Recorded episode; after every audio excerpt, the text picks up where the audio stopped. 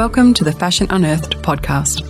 If you need help navigating the fashion industry sustainably, you have come to the right place.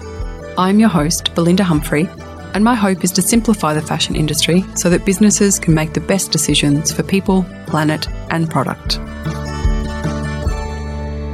Hello, and welcome to episode 32 of the Fashion Unearthed podcast. I've changed the location of my office, so hopefully the sound isn't too bad in this new space.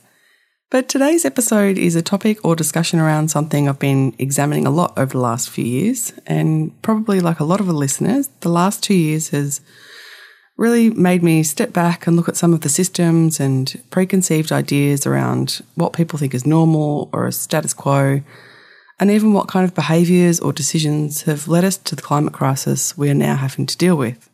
But before I get into that, I wanted to mention I send out a monthly newsletter full of inspiring articles or developments within the fashion and sustainability space. So if you're into that, which you might be considering you're listening to this podcast, you can sign up to that at belindahumphrey.com. So, on to today's topic. In honour of International Women's Day, where this year's theme is breaking the bias, I want to explore some of the biases that exist within the fashion industry. Like I said, in recent years, I've really been examining biases within systems and also examining some of my own biases. First, let's look to the fashion supply chain and the role of some of the women within that.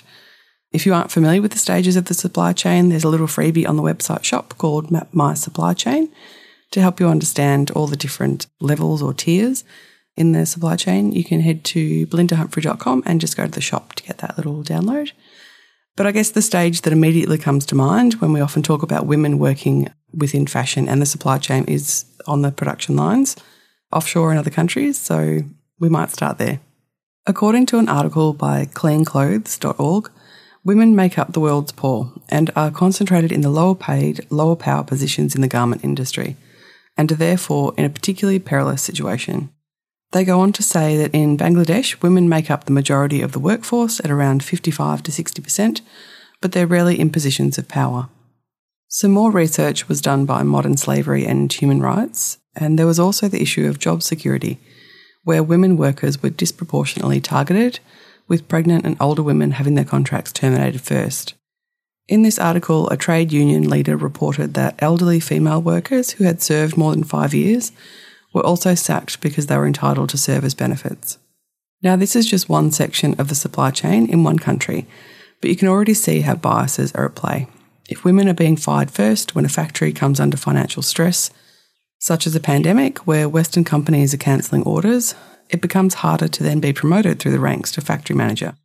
And you'll see later that there are benefits to having women within management. But let's now turn and look at the corporate world, head offices and local warehouses and DCs are still part of the supply chain, but they can often be overlooked.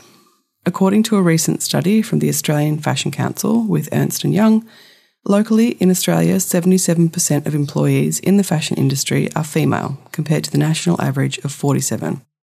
On face value, you might think that fashion is a great employer of women, but when you look at the areas this is broken down into, the highest percentage at nearly 50% is retail. Now, jobs are great, but it's common knowledge that retail, like hospitality, relies a lot on casual workers. So, while it may be a great employer, many of the people in those positions may not have job security, and those roles would not be in positions of power or decision making. The report does state that 49% are full time, 31% are casual, and 11% are part time but it doesn't give visibility on how that is split between men and women or how that 59% of full time people are distributed within the layers of management. And according to a 2021 McKinsey study called Women in the Workplace, where they examined the effects of the pandemic on working women in America, in spite of the challenges of the COVID 19 crisis, women's representation improved across all levels of the corporate pipeline in 2020. They go on to say this is an encouraging sign and worth celebrating after an incredibly difficult year, but there are also persistent gaps. Promotions at the first step up to manager are not equitable, and women of colour lose ground in representation at every level. In that same study, McKinsey reported that women are rising to the moment as stronger leaders and taking on the extra work that comes with this. Compared with men at the same level, women are doing more to support their teams and advance diversity, equity, and inclusion efforts. They're also more likely to be allies to women of colour.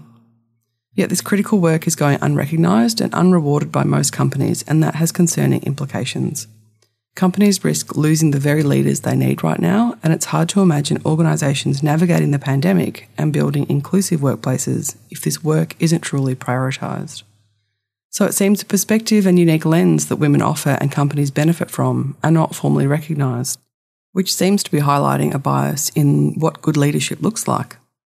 In their survey, female leaders are 12% more likely than men to provide emotional support, 7% more likely to check in on overall well-being, 6% more likely to make sure the workload was manageable, 5% more likely to navigate work-life challenges, and 5% more likely to take actions to prevent or manage burnout. Speaking from personal experience, the most supportive manager I had when I was working for other businesses was a woman. Don't get me wrong, there are certainly good and bad, but the good ones I remember, and actually there was a couple now that I think of it, were women, and for similar reasons to that survey in the McKinsey study.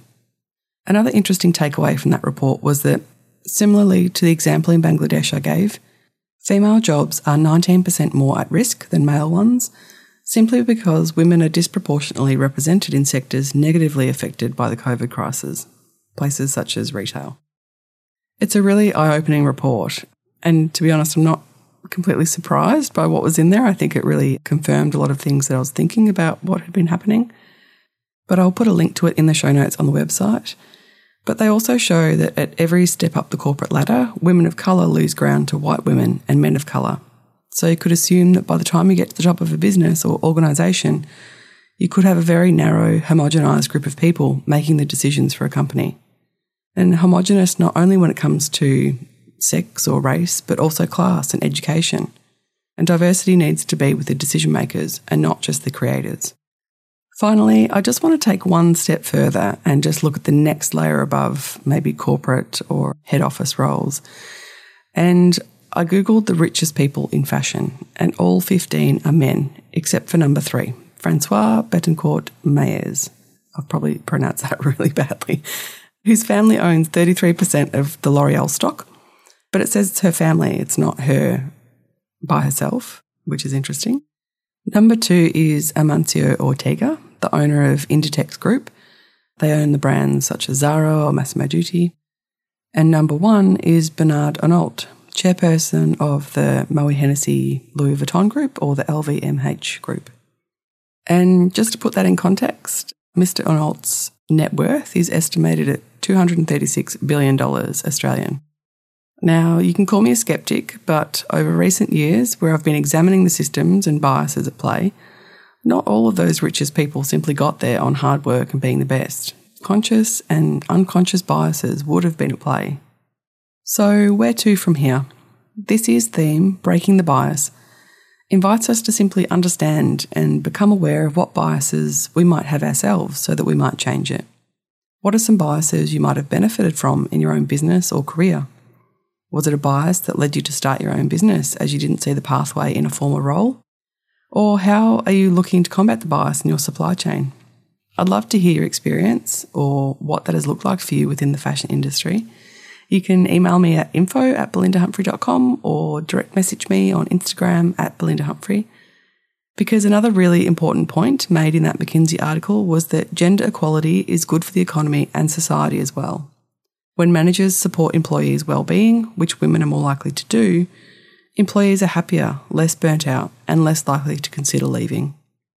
Finally, a quick reminder to head to the website and sign up to the monthly newsletter if you're interested in fashion and sustainability. And you'll find the links to the articles I've mentioned in the podcast section on the website. Thanks so much for listening. See you next time. Thanks for listening to the Fashion Unearthed podcast. If you want to get in touch, head over to belindahumphrey.com or you can find me on Instagram at belindahumphrey.